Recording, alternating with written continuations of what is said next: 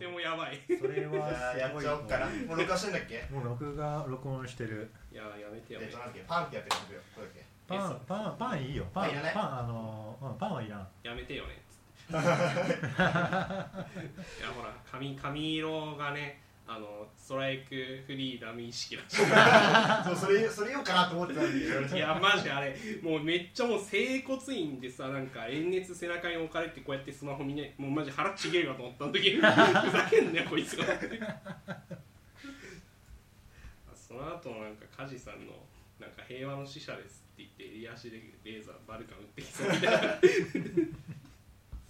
えー、何じゃあ言おうかなストライクフリーダム出ちゃったし何よもうそんな肩肘張るぐらいやったら言わなくていいんじゃないの？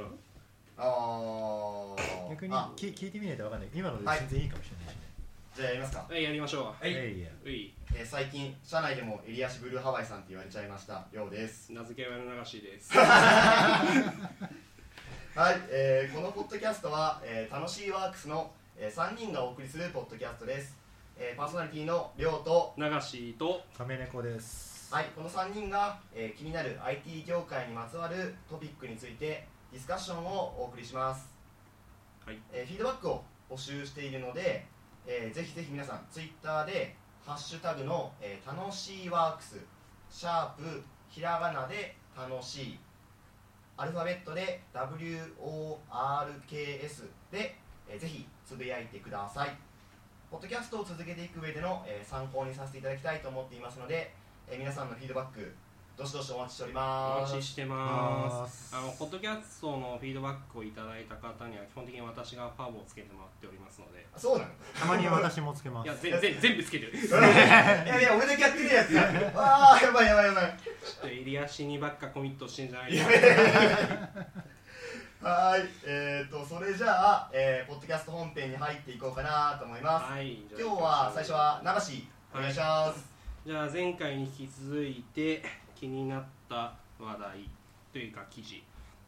えーっとこれが、えーデブサミ2018関西っていうイベントがはい。なんか10月にあったらしいんだけど、うん、あったらしい。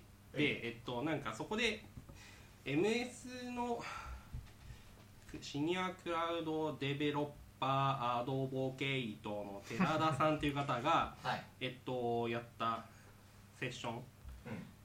の、えっと、レポートが、えっと、コード陣に上がってまして、はいはいはいまあ、そのトピック、まあ、記事のタイトルが「Kubernetes は銀の弾丸ではない」エンジニアが生きるために必要必要な技術とは？みたいな。うん。かっこいい。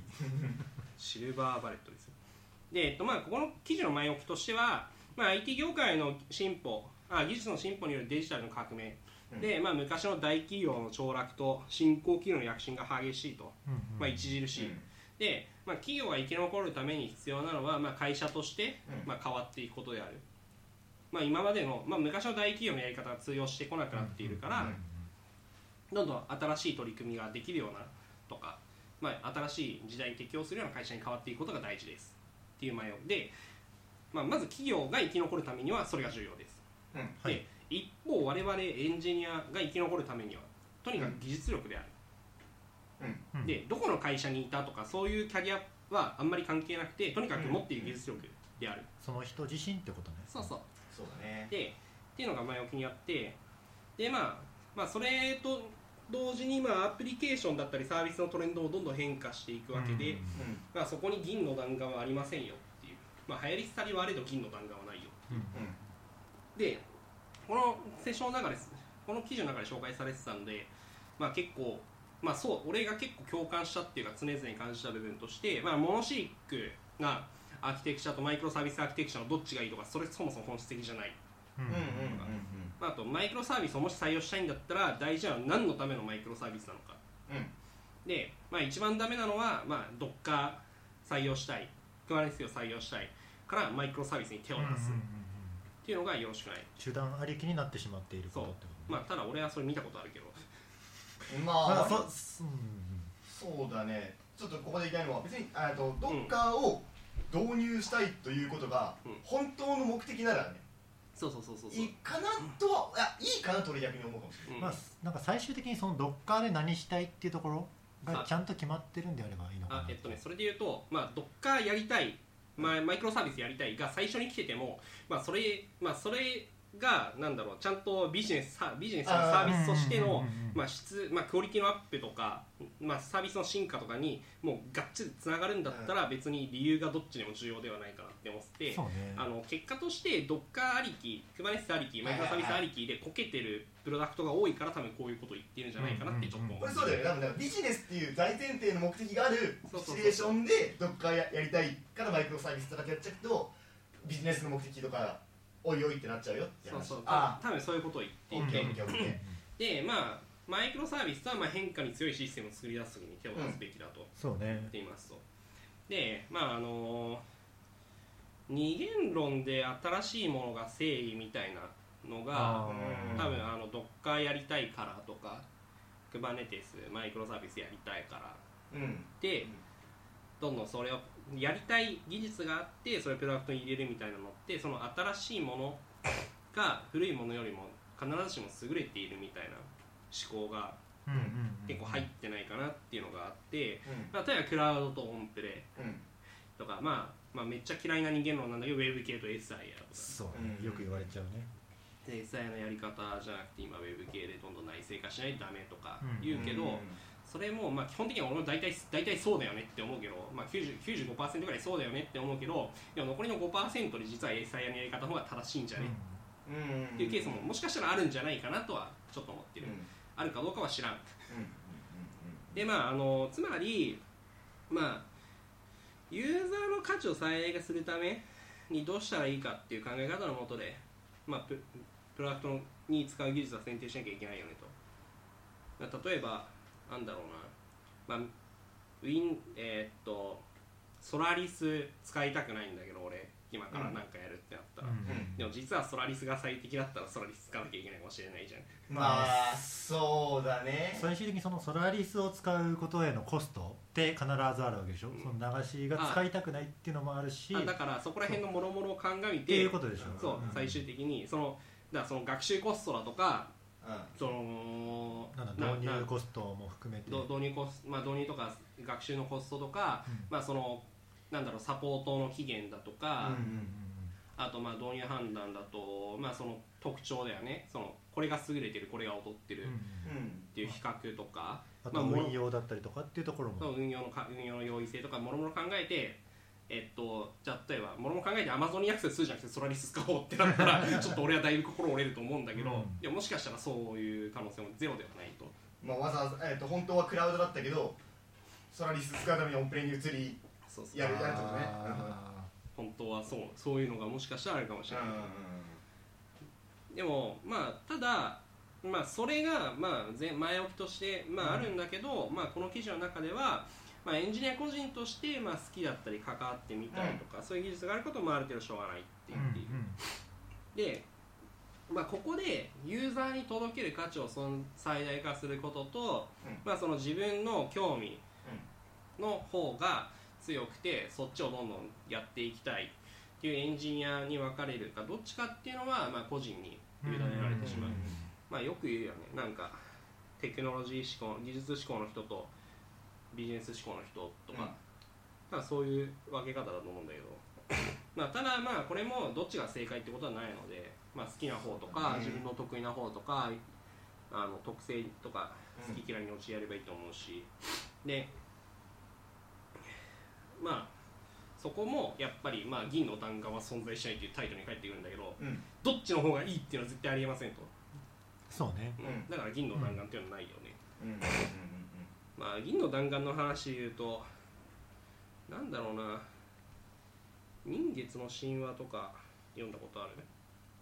名前だけ聞いたことあるなはいごめん。うん。知ってはいるけど。なんかあれにもなんかなんで銀の弾銀の弾システム開発に銀の弾丸はないみたいなあことちょっと書いてあっいやなんかすげえうろ覚えなんだけど書いてあった気がして、まあ、なんだろう。なその新しいものって結構何でも銀の弾丸に見えてきちゃうよねっていう。あまあ、ある意味新しいものって今までのデメリットを克服してるからそうそうそう。いわゆるメリットが多いように見えてしまう。あ違う、えっとまあ、メリットが多いように見えちゃうんじゃなくて多分メリットが多いのは確かにそうなのかもしれないけど、うん。いや今までなかったデメリットが出てくるとか多分そういうのにそういうのを見見ようとしないで、メリットだけを見ちゃうメリットだけ見てこれがすごい銀の弾丸だってうんうんなっちゃうことって結構ないかなって俺も結構読んでてドキッとしたんだけど。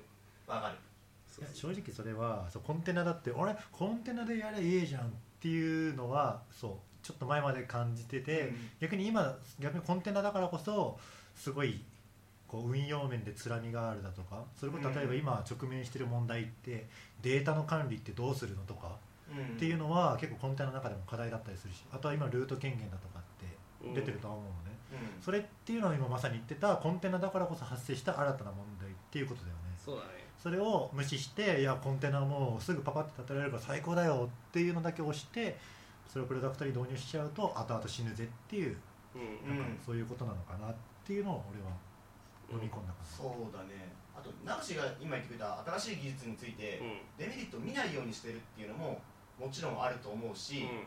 やっぱり出た当初って運用面のつらみって絶対見えないよね。なそうね。あのえそうそうあの結構やっぱりファーストペンギンたる人たちがそこを検証してくれた結果なんか実はこういうところがいけてないとか、そういうブログとか聞いたとか、まあ、そういうのが出てきてあそう。なんだっていうの。例えば俺クバネティスってちゃんと触ったことないんだけどなんかヤムル地獄らしい。まあ。でヤムルのヤムルに対するつらみが半端ないらしいとか、はいはいはいはい。うん。なんか聞いたことはあってでもそれもでも俺なんかクバネスなんかすげえらしい。うんうんっていうフェーズだったら知らなかったわけじゃん。そうそうクバネティスがある程度普及してきて実際に使ってみる人が出てきたからなんかヤムル地獄つらいらしいみたいな。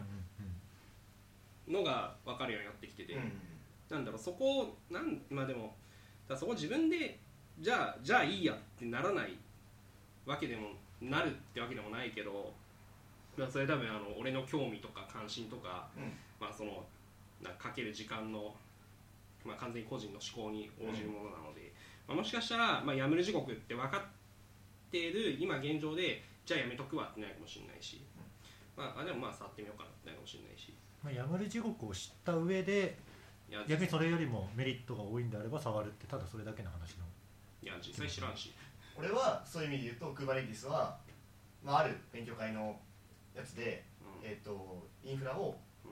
リプレイスしよう。ってなって明らかに Kubernetes はオーバースペックだって分かった上であうん要は Kubernetes をやることが本当に主目的だから。それを Kubernetes やるために Kubernetes をやろうとしてる。あはいはいはいはい。うん。でもこれはさっき流して言ったように個人個人のやり方なんじゃないかな。そうだね。個人の思考ですよ。まあそこにまあ個人としての性質が出てくる。うん。とは思うんだけどまあその新しい技術に対してまあ銀の弾丸的な見えてしまうっうんていうところに対してはまあ俺の意見としてはまあまあこの記事を読んだ後であの本当に銀の弾丸っぽく見えるけど絶対違うじゃんっていうか疑ってかかることが正解かなって思いましたと。うん。俺はね。新しい技術が出てきましたってなった時にああこれはいいねってななる時も一緒にそもそもこれのデメリットは何だろうっていうのを合わせて考えてあげるここれはいいね。でつらみどこ？うんうんうん。っていう。その思考を持ち続けようってその思考を忘れないようにしたいなって思ってうん。いいね、はい。同じ俺も考えかな、うん。出たけばっかをなんか盲信するのはやばい。と思う。まあ、たただ言うてね。新しいモデルと大体こうテンション上がって、ね。あ俺はやるけどな。そう。そう。そう。そう。違う違う。それはいいじゃん。うん。だからそのなんだろう。多分今の仮面猫が言ってることとかりょうちゃんが言ってることって多分結構個人の趣味まあ言っちゃえば趣味レベル。そうそうそうそう。そこでやるって話。そうそうはいそうそう。はい。はい。は全然いいと思ってて。ただそれをなんだろうビジネスに持ってきた時にその思考のままだとちょっと危険だよねっていうのはやっぱり。うんうんそうだね。仕事でちょっと考えてみると新しい技術が出ました。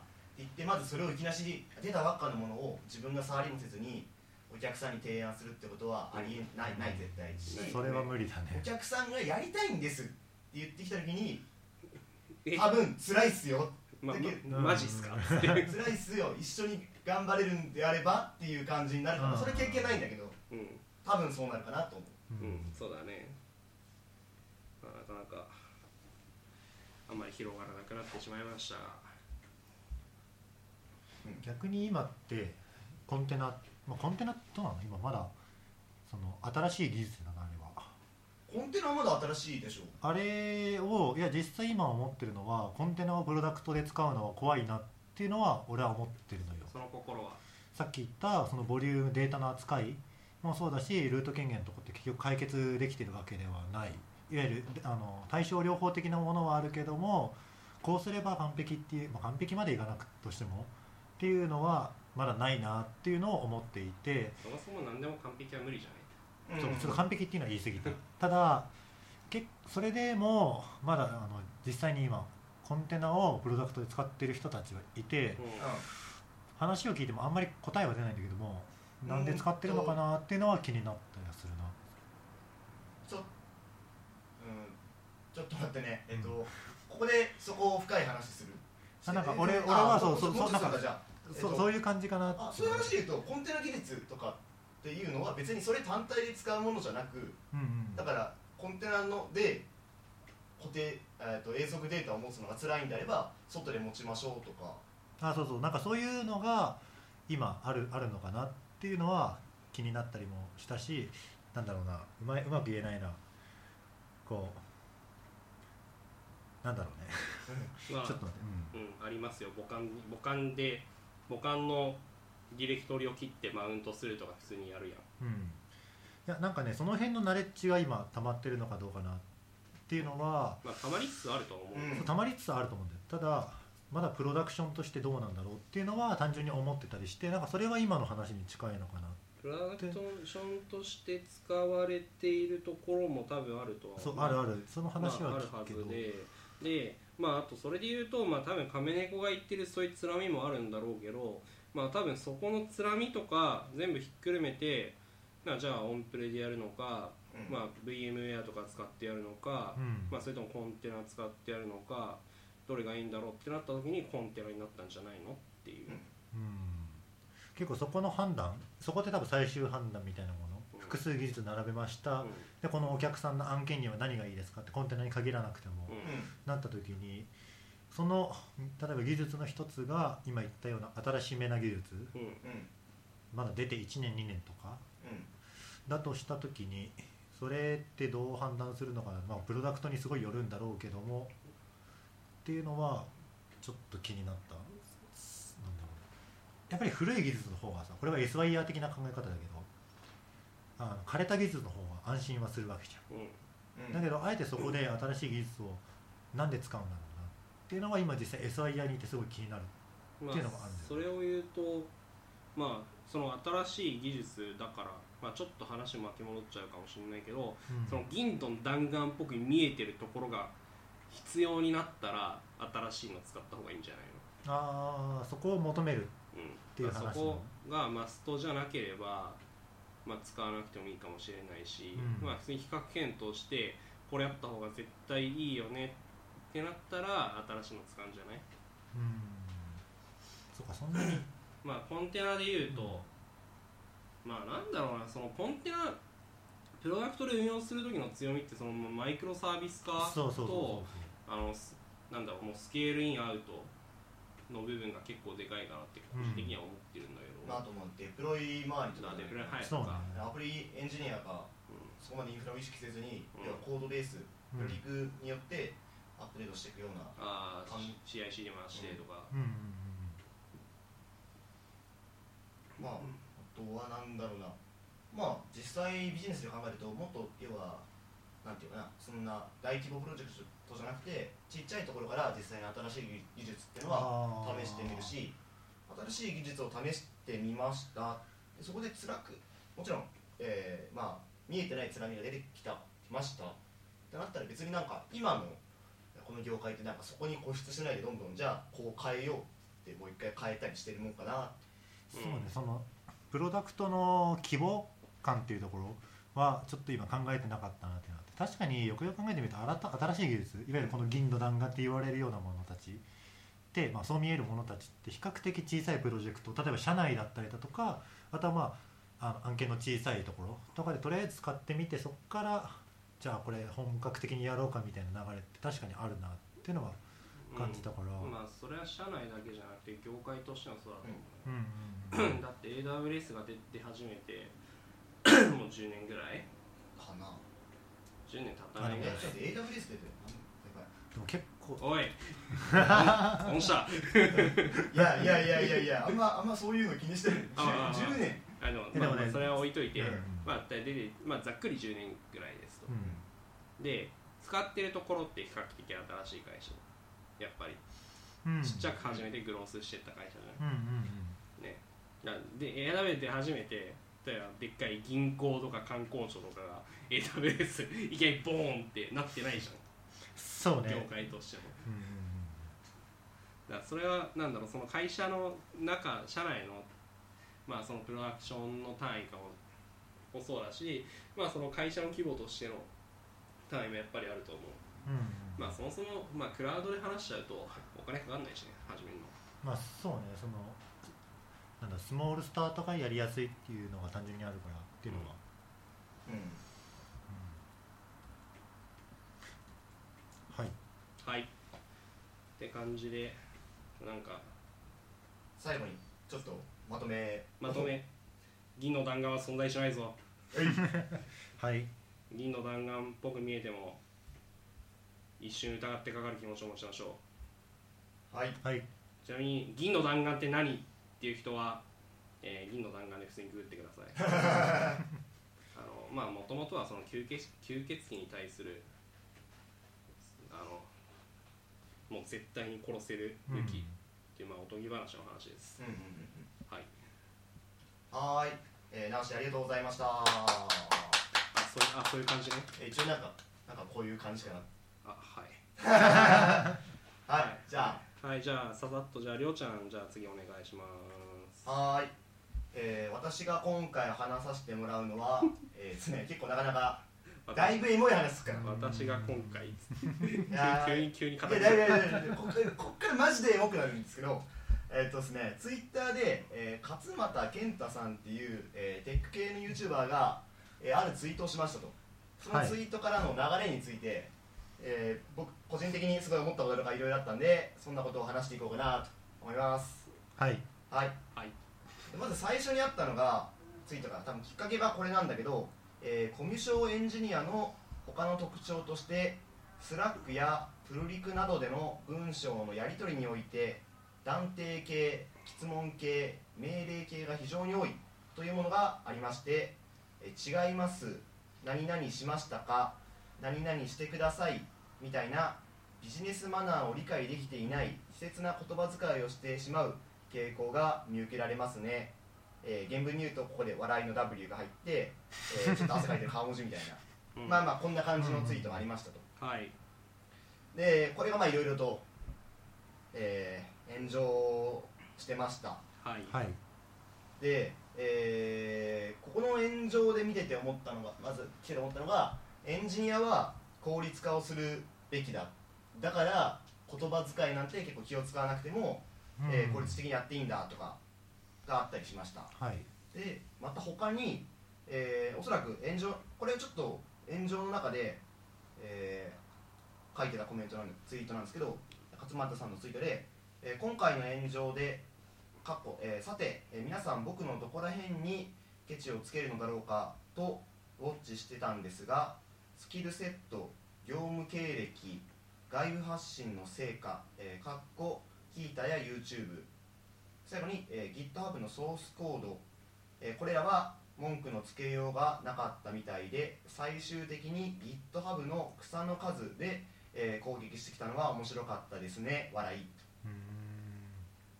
で最後に、えー OSS にえー貢献していること自体は、えー素晴らしいことだと思うんですが、えーそれを攻撃されても、えーなんでお前は休日にボランティア活動をしないんだと怒られているようなものなので、えー休日にプログラミング以外、えーやれることのないコミュ障エンジニアの人たちとは、えー本当に人生観が違うんだなと思ったですと、まあ、ここら辺のまあそういうツイートがありました。ありましたと、はい。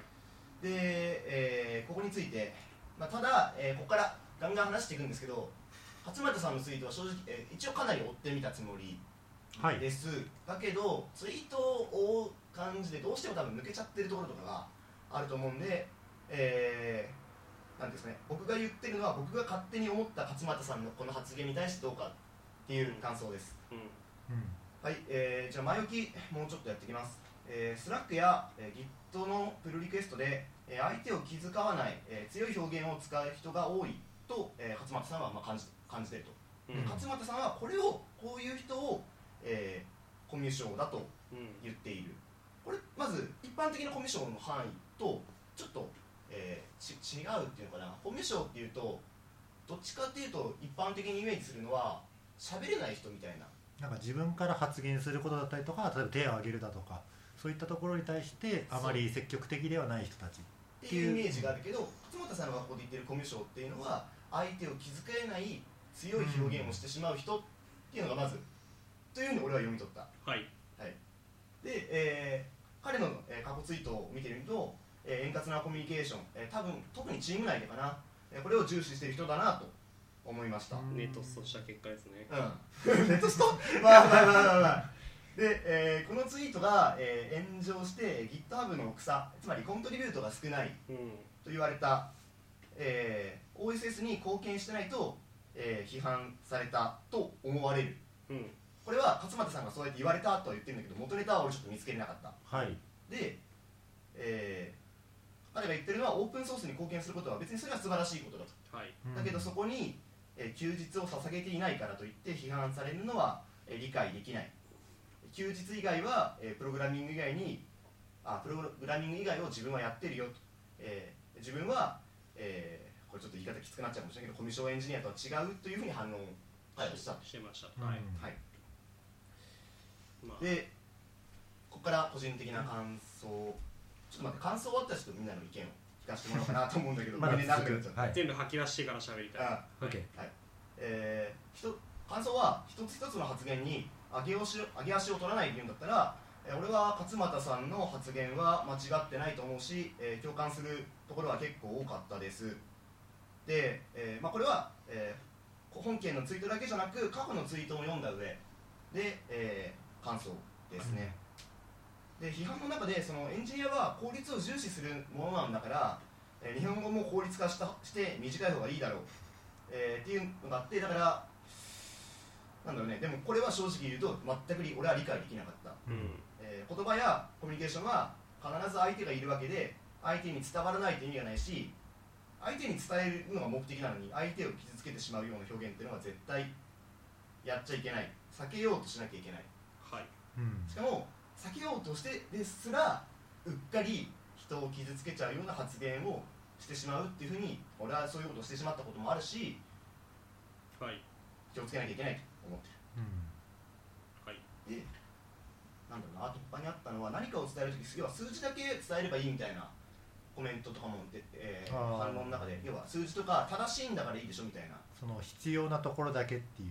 そうそうそう。はい。だから何々何々どうなんですかってこの数字だけボンと投げつけるっていうのがあるね。とかもしくは正しいんだからどう言ってもいいみたいなうんのがあってでそこについて思ったのは、えー、確固たる数字や、えー事実つまり本音を伝えるのはいいです。別に建前なんていうのを無理に使わなくていいけど本音を言う上で、えー本音なんだから相手を傷つけてもいいなんてことはないよね。言い方伝え方ってものはだまあそれは大事かなとは。まあ、そもそも別の問題って話だよね。うん。その中身が正論っていうのとじゃあ強い言い方だったりとかあそうのなんだろうな言葉を選ばないっていうのは全く別の問題だからそうそうそう。っていう話だよね。で俺が出たら勝俣さんを全面的に、えー擁護しているわけじゃないっていうところは勝俣さん自身も結構強い言い方をしてるなっていうのは感じたりははいしてただ、まあ、勝俣さんの主張で言うと別にそういう強い言い方をしている相手には、えー相手ってなんかここに要は引っかかるような人たちとは自分は関わるつもりがないんだみたいなうん。感じでコメントしてたかな、まあ、ただ全体としては、えー彼の主張や言っていることは俺は間違ってないし、えー共感するところがありました。はい。以上とりあえずここまでではい。うーん。はい。なんかさ今聞いてて思ったんだけどなんかそのコミュ障エンジニアとこの人が呼んでいるうん。スコープちょっとずれてない？途中で。マジで？いやなんかって思って今。うんうん。そのコミュ障エンジニアのスコープがさ Slack とかプルリクの文章ベースのやり取りで断定質問命令形が多い人たちを指してたのがなんか OSS に貢献しなんかその休日に OSS とか、まあつうか OSS 貢献してよって勝俣さんをに突っ込んでいる人たちのことをコミュ障って言ってるあー。なんかスコープ変わってない途中で。これはでもあれなんじゃない？その結局勝俣さん自身が、うん。あのそう最初のツイートうん。いわゆるこういう発言をしてる人たちはどうだっていうツイートを投げた時に対してうんいやお前はおあのそもそも GitHub の草が少ないだろうみたいな風に反論してきた人たちがいるのかな。でうんその人たちのことをいわゆる言っているのかなっていう、うん。いわゆるその人たち自身もその勝俣さんの今回のいやちゃんとコミュニケーションを重視しようぜっていう意見に対してちょっと強い反発を持ってしまった。その中の一つの意見として GitHub の草が上げられたっていうことなのかなっていうのは今聞いてて思っまあそもそもまあ割とビジネスマナー 俺結構嫌いだから。うんうんうん。なんかいやなんか。これでもビジネスマナーっていうよりはなんか人間というかもっと社そう社会人というかもうそもそも人としてのそうコミュニケーション。たなんかただのコミュニケーションの話だからなんだろうな。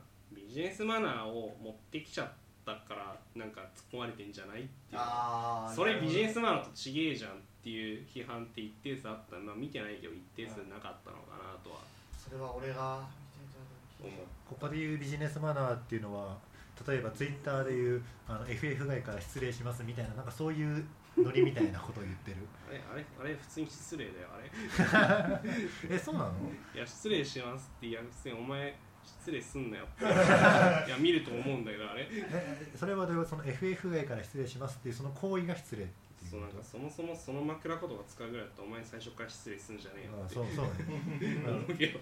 あまあまあそれは置いといて、まあでもそういういわゆるあのその人本来というよりはプラスアルファのなんか。なんかそのチャット文化うのそのまあ敬語とか、うんうんうん。文章の書き方とビジネスマナーって多分一致してないんじゃないっていうのはうん。うんうんちょっと思ったうん。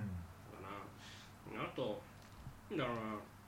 結構この人のキータの記事とか見てるとうーんまあちょっとまあ言ってること間違っちゃいないんだけどなんかフレームなんかそのプログラミング言語のフレームワークとか使い方知ってればいい一緒みたいなキータの記事とかをちょいちょいこの人が書いてるの見かけるのでんうん。なんかそまあなんだろうこの人、まあ、OSS に貢献したこと自体は素晴らしいって言ってるけどなんかちょっとリスペクトがそんなにないのかなっていうのは。うん。あーまあ全てを全てうあの受け入れるというか。まああとだってその、まあ、OSS に貢献してるないことを攻撃されてプログラミングやるやること以外に休日にやることないコミュニケーションエンジニアと人生観違うんだなっていうのは休日にプログラミングやってるやつはコミュニケーションエンジニアって言ったもんだしなんか逆に言うとね、うん。そういう人とかと、まあ、そういうそういう人たちがつく、まあ、コミットしたフレームワークは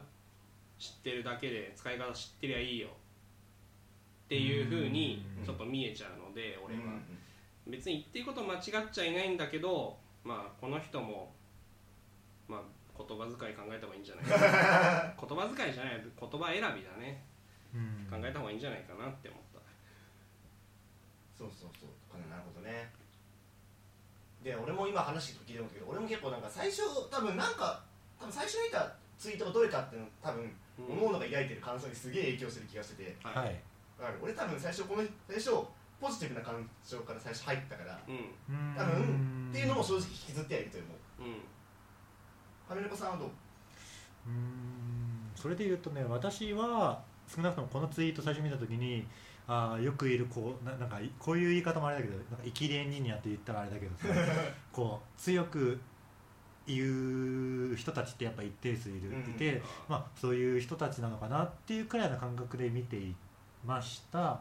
ただやっぱり今今日話聞いていていやまあ言ってることは間違ってないよなっていうのは思うそのさっき話したようなコミュニケーションその人として必要な部分ってそれはメールだからチャットだからあの顔を合わせてるからっていうのは全然変わりはないしだからなんだろうそこで例えば必要な情報だけボンって投げつけて「えあれで分かんなかったの?」みたいなことを言われるといやそれはコミュニケーションじゃないよねっていうのはすごい思うだからそういう意味ではこの人のその最初のツイートの内容は、まあ、理解できるところはある、まあ、ちょっと煽り気味なところはあるよね。この人自身が。いやだからそそこじゃね？そう。結局。そうそこはあるしあとはそのあの OSS への貢献っていうところではうーん難しいところで実際 OSS の貢献はした方がいいとはまず思う。推奨っていう話でね。うん。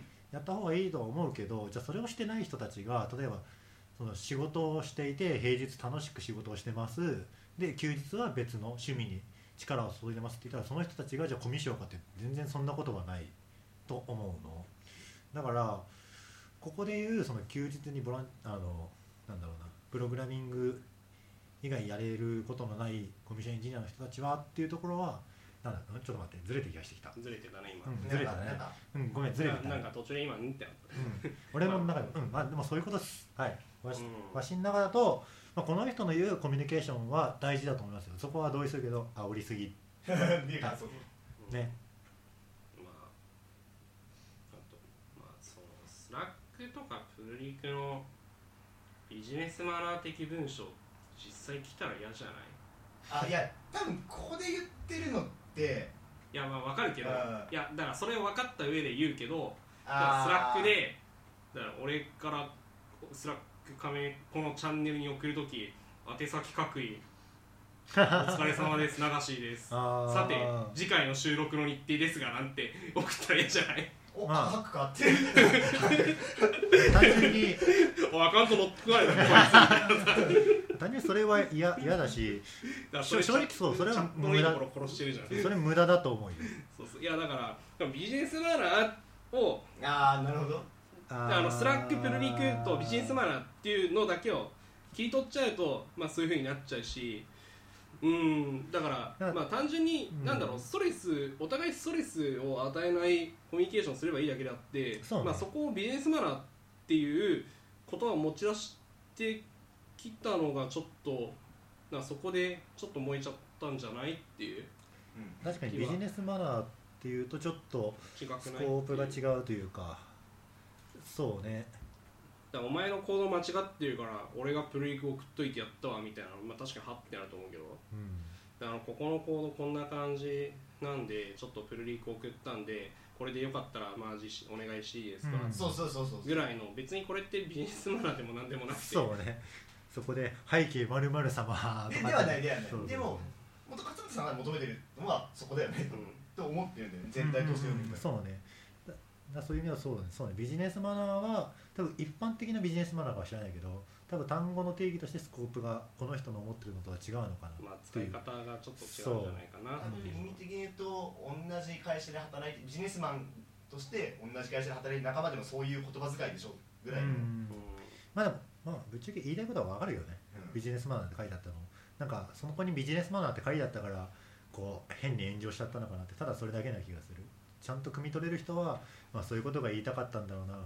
まあ切り取るとその、まあ、言葉断面だけ切り取っちゃうとコミュ障エンジニアは Slackをやる上でビジネスマナーが理解できてないみたいな。なんかすげえ最初最後で切り取るのもそんな感じになっちゃうから、うん。まあ、確かにそういう捉え方をされると多分燃えるなっていう。うん。プルリクを送るときはネクタイ締めてください とかプルリクを送るときにリュックスーツにリュックは NG です。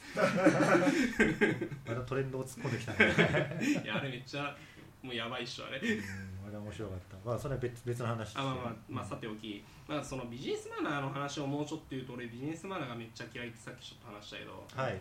まあそのなんだろうそのあとその効率的だからシンプルでいいっていうのはまあ多分その批判の中で出てきたやつは別にまあ普通に行き過ぎだと思うんだけど確かにまあ敬語難しくないっていうのは 思った俺。なんか敬語でもさこうなんで謙譲語とかあるわけじゃないですか、うん。もうちゃんと覚えてないけど、ななくしてんじゃあそこです。なんかすごいちゃんとあの硬くなる必要はないと思うけど、うん。例えばじゃあ初めてツイートをする人初めてその話をする人に向けてツイッターだとしてもあのいきなり例えば通のタメ口でやるとかは違う。もう軽い本当になんとかなんだろうと思うんですけどもみたいなくらいので俺は全然いいと思う、逆にそれ以上「あの〇〇様は」みたいなのをつけ始めると逆にくどい。っうん。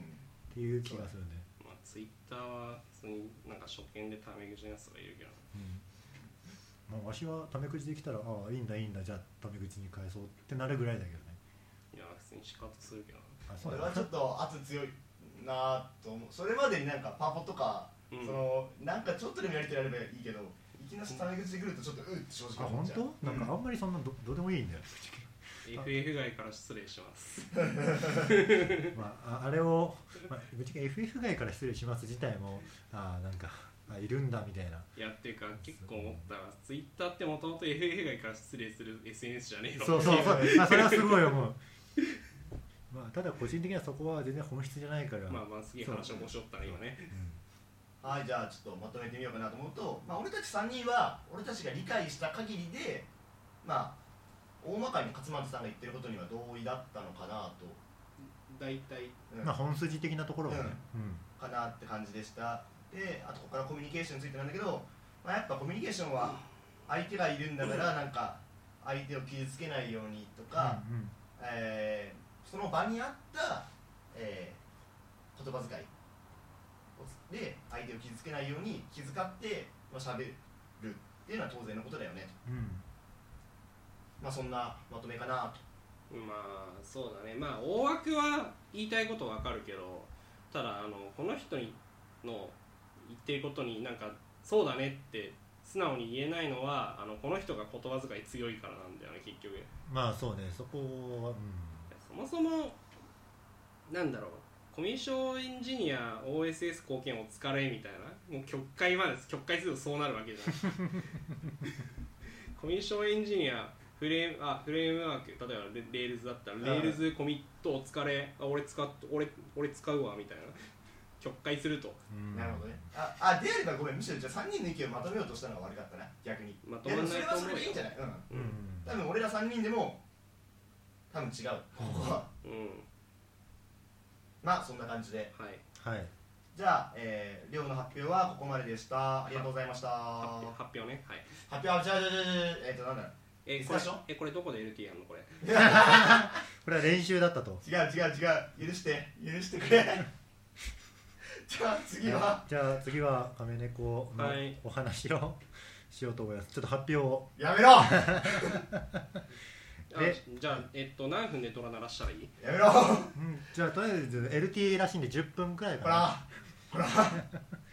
で今回私がお話ししたいことは、まあ、それこそ LT ぐらいのちょっと密度になっちゃうかもしれないんですけどもえ。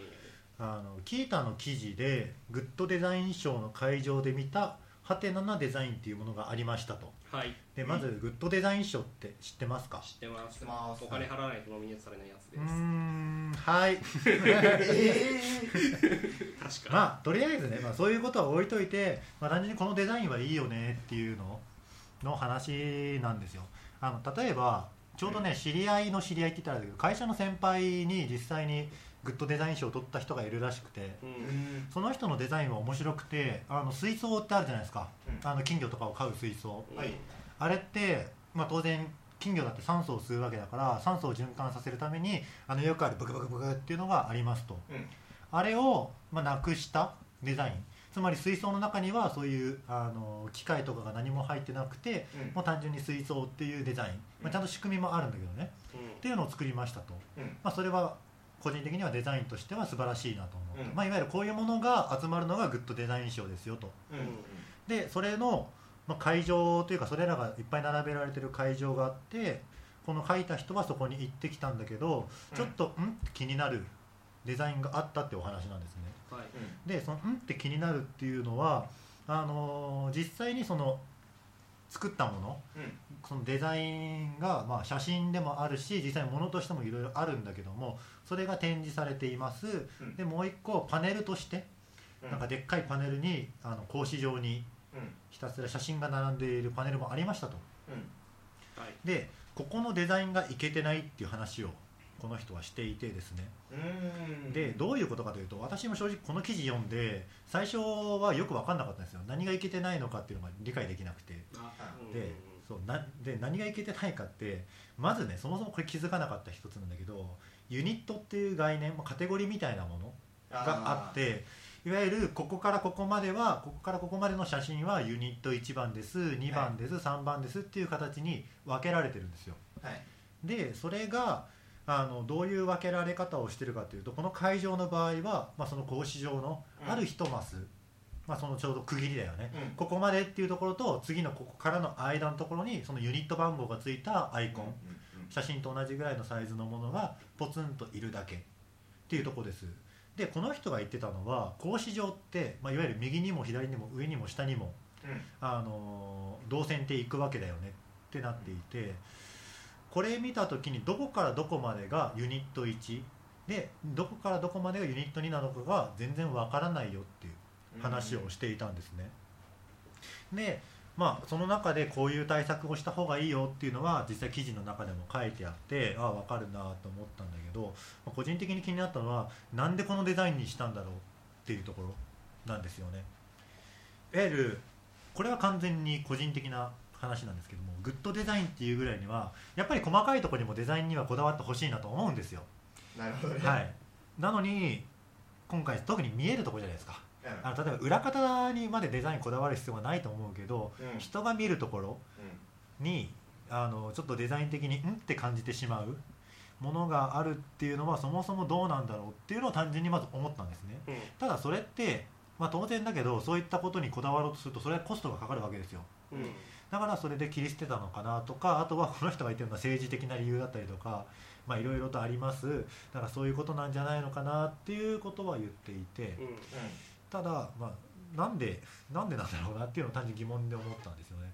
だから2人はいわゆるこういう会場に行った時に気になってそういう疑問って持つのかなっていうのは気になったりとか。あとは、まあ、デザインに限らないけども例えば私は IT の会社ですって言ってるのにウェブサイトが全然いけてないとかってあると思うのよ。なんかその自分の本業のところがなんか抜けてるよねっていうの、まあ、そこはある意味確かにウェブサイトってそこまで力入れるところではないよねっていうのは、まあ分かるっちゃ分かる。だけどそこって顔だからやるべきなんじゃないのっていうのは思うわけなんですよね。そこその辺りってどうどう思いますかっていう結構無茶ぶりなんだけああど、まあまだ5分しか経ってないけど。うん、そう思った。まあ まあいいや。話すから。そういう意味で言うと,、えーとまあ、このデザインをまず見てうん。俺がどう思ったかっていうと、俺は分かりづらかった。うん。このキータの元記事見てるんだけど、うん。元記事でマークしてるの多分これ最初に見ちゃったあ最初かすぐ見ちゃったから分かったけどこの画像だけを一番ちょいきなし見たら分かんないな、うん。どれが13とか14の範囲か。そう、まあ、画像を一番見てもらうのが早いんだけど分かんないのよね。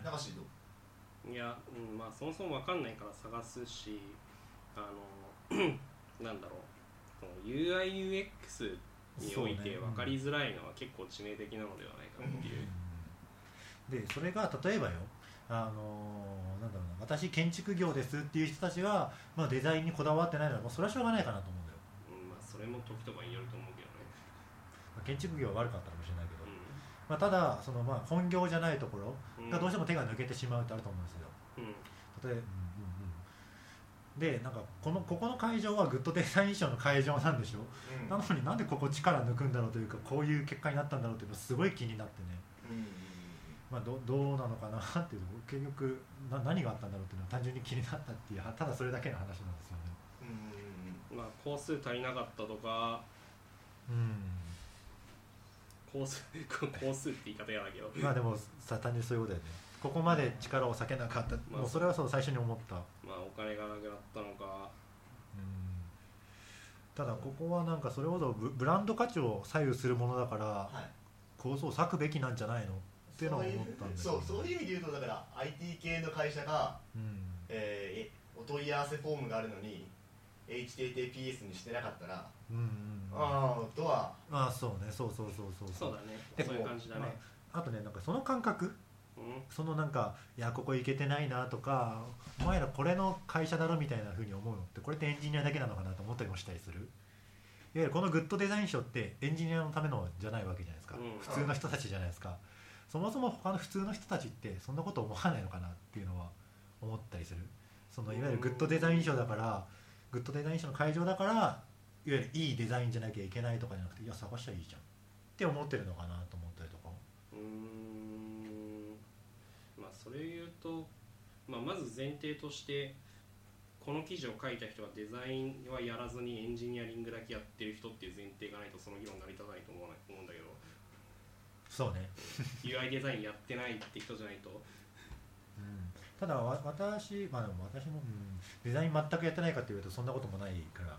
でも今言ったのは思うことなんじゃない？別にエンジニアじゃなくても。うん、ちょっと見づれえなとかは別に、だってなまあ思うよ。だってラーメン屋の床汚ねえとかさ例えば。そうね。それと同じでしょ？そうなんかそこから少なくとも俺は踏み込むのよ。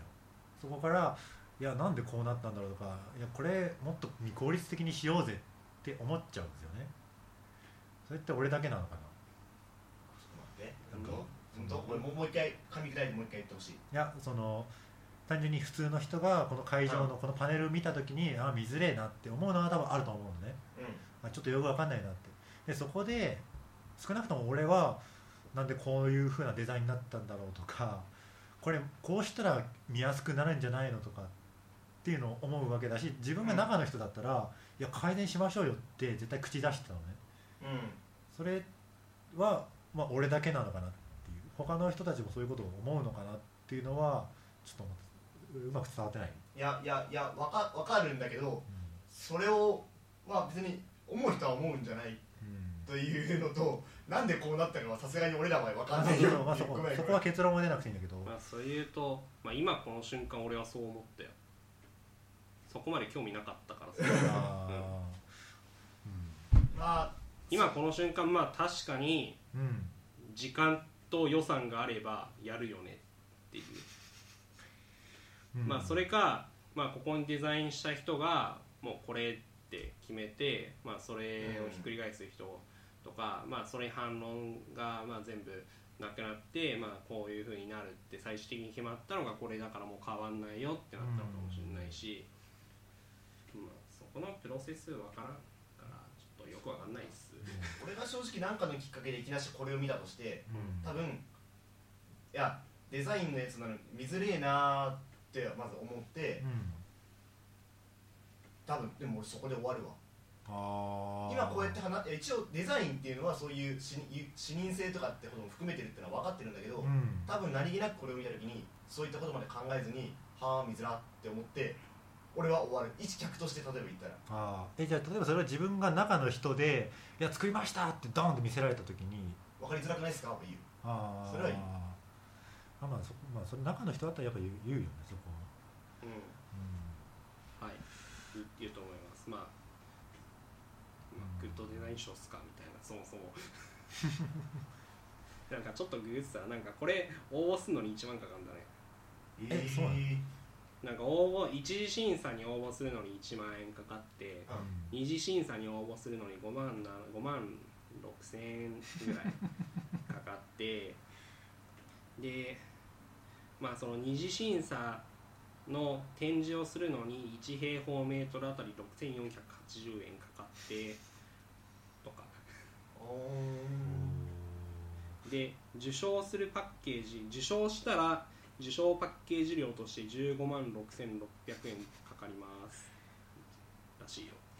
受賞したら金取られんの？金取られるらしいよ。なんかなんかあれかもしれないな。ごめん俺間違ってたかもしれない。これね多分ねデザインの話じゃない気がしてきたな。なんかね多分そこういうなんだろうこのグッドデザイン賞のこのベスト100の展示物って多分、なんだろうベスト100だけど受賞してないとか入ってると思うんだけどうなんかそのこれ公益法人とかでしょ？多分どっかの、ん、うん、なんか政治的に なんか適当に作られた部分なんじゃないの？単純にって。うん。なんかなるほど。今聞いててあーっていうのをそう感じてきたちょっと Slackに貼っとこうがグッドデザイン賞の。公 益見たくね財団法人だね。日本デザイン振興会主催あーじゅ受賞してお金かかるのは笑っちゃうな。フランクセンはそれ大丈夫？それオリンピックのロゴで揉めたところと違う。大丈夫？盗作問題あったところじゃない？いや こうこうなんかでもあれだな。正直今までこういった賞があるっていうのは気にし分かってはいたけどうん。あんまり興味を持ってなかっいやでもまあグッドデザイン賞何何年グッドデザイン賞受賞みたいななんかああまああるね。ついたりはしますけど。まあなんかそうある時なんかどっかでなんかグッドデザイン賞金かかるみたいなのを知ってあそうっすかみたいな。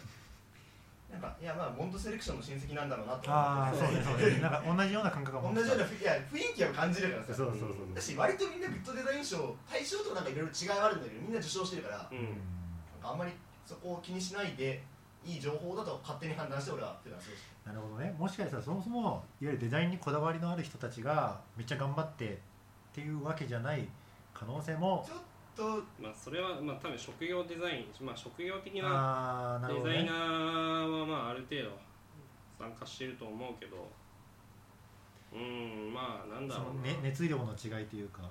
まあそれは多分ねあの言い方言い過ぎると単純に失礼になる気がするけど、あうんなんだろうな。難しい。ちょっと待ってね。なんて言えばいいんだろうな。ーまあでも俺俺がここで、まあ、気になったのは、まあ、その背景は別としてね、うん。まあ、単純にこういうさっきもウェブサイトの話もそうよ。うん。エンジニアの会社なのにそう。ウェウェブサイト？なんだろうな。いけてないだとか。昔みたいなウェブサイトだとか。あと個人的に嫌だと思うのは HTTP もそうだし例えばテーブルレイアウト使ったりとかするとか。ってなるとちょっとうーんって思うのよね。これこれ。多分亀猫が感じてるのはうん。あれじゃないの？グッドデザインだからデザインのプロだったらデザインをちゃんとしてほしい。そうそうそうそうそう。そうそこのプロなんだったらそプロらしくしてくれよっていうえっ、とななんて言うんだっけ？苛立ちほどではないんだろうけどみたいなものがあったんじゃないかな。う、うん、そう、うんなんかなんて言うんだななんて言うんだっけそういうのをこう俺はプロだからここまでをやるみたいななんかねプライド？プライドかそう。なんかプライド持ってやってほしいなっていうのあそうそうねそれだね。そう私はそこのこの記事を見てすごいそれを感じたんだよね。まあプライド持ってやった結果これでちゃんちゃんかもしれないけど。まああとあえあえて真逆のこと仮面こと真逆のことを言うけど、はい。あの品質とかうん。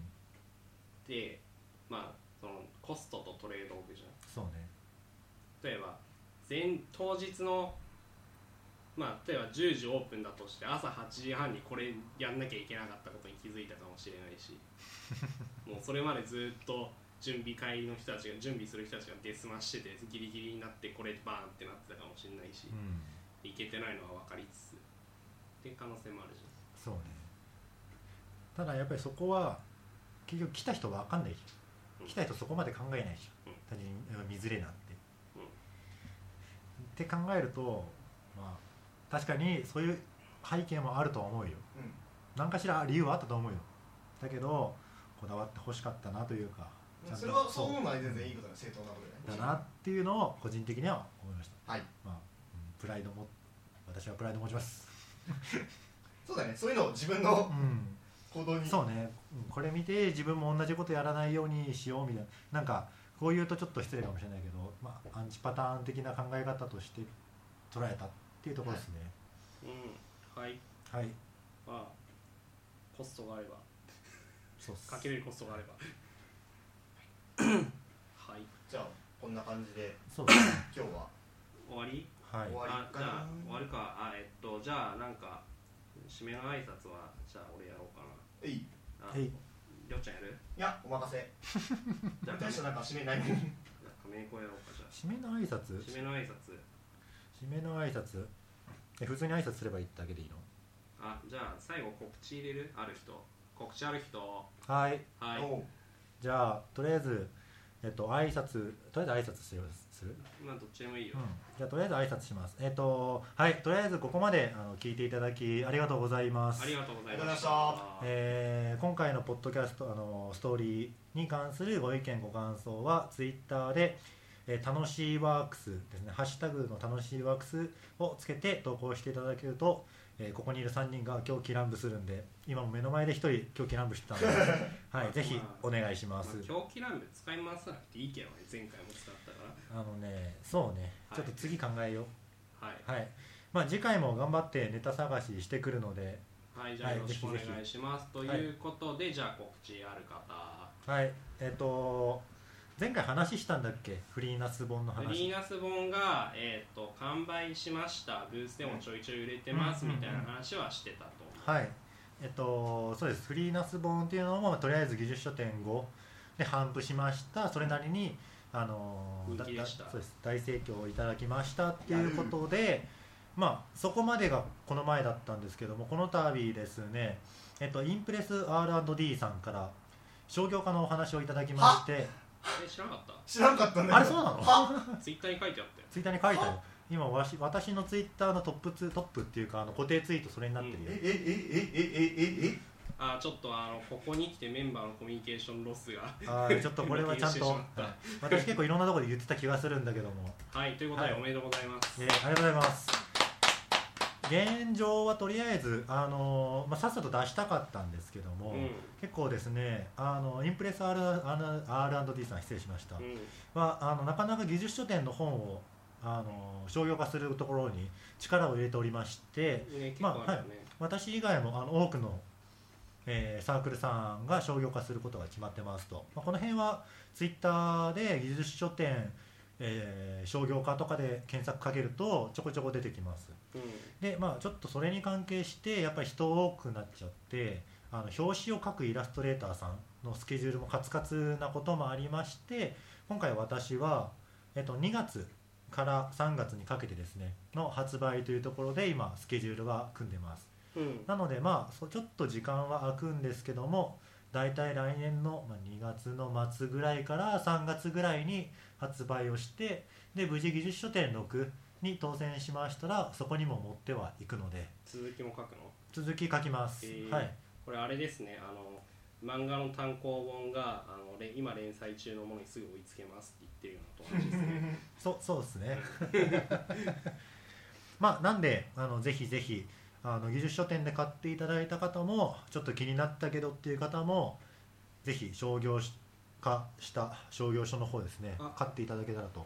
あサインしてもらおうと思ったよ本持ってくるの忘れた。あ残念です、あねら残念。ちなみに今日見本紙は持ってきてますけどね。見本紙にサイン入れて持ち歩いてたらえプレゼントキャンペーン？え？い や何を言ってるのかよくわからない。えっ、と楽しいワークスの DM にですねつって。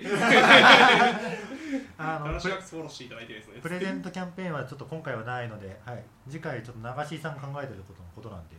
え？え？何？はいということでえー、まはい宣伝で分かった はいじゃあということでえっとじゃあえっと楽しいワークスの宣伝しましょう。はい。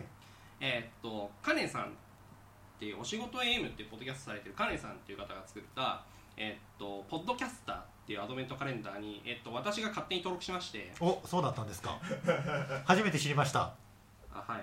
あのはいあの登録してからなんか普通にアドベントカレンダーだからブログだと思ったらなんか普通にポッドキャスト収録してその日に配信してくれみたいなこと書いてあって。その話か。そうそうそうそうあそう。理解しました。そうそう。でそれ であのとりあえずなんか勝手に俺が登録して 怒られたら取り下げるわって言ってたんだけどまあ多分なんか許してくれそうな雰囲気なのでちょっと、えっと、12月24日に登録するっていう あのクソクソムーブを決めたので あの12月24日暇な人はあの楽しまく配信数を聞いてもらえればと思いますあの一一言一言補足をしておくとこのアドベントカレンダーは事前収録でもいいらしいんで。えだから全収録全収録だよであそうそうそう。収あの決して。て、うん。そう決して私らが10月12月の24日に集まって収録をして生配信するとかっていうわけではないあそうそう。はずです。ちなみにあの事前収録じゃなかったらちょっと NG っていうメンバーがいまして。はい。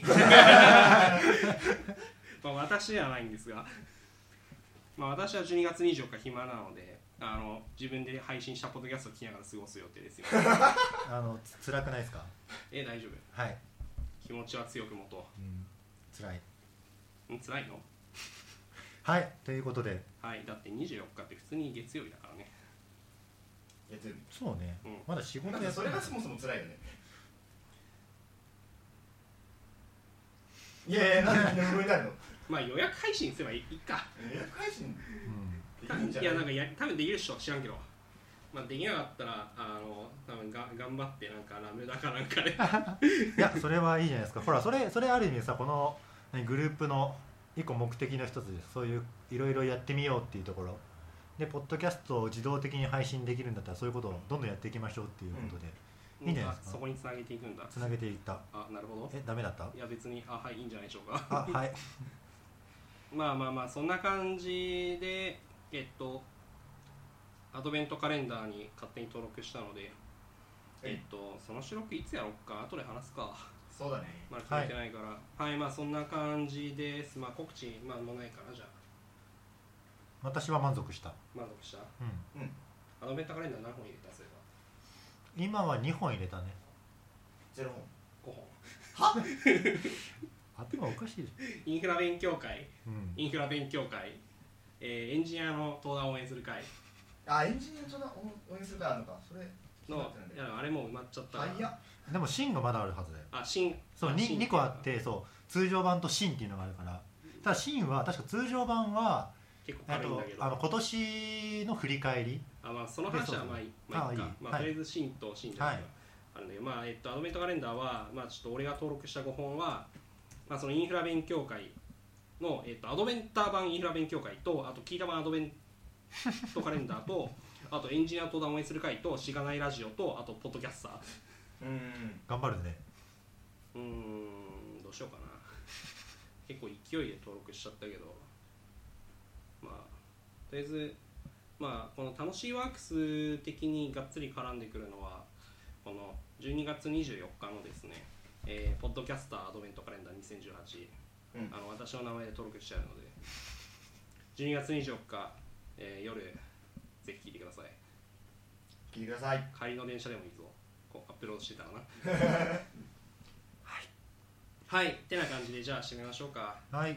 はい。ということでさっきも言いましたが、えーここまで聞いてありがとうございます。明日ありがとうございました。はい。ということで、えっとじゃあまあ来週じゃねえな。来週は無理だな。来週まあ、まあ、次回。次回、はい、はい。まあ、また頑張ってネタ探していきましょうということで。はい、はい。ということで、えー締めます。どうもありがとうございました。ありがとうございました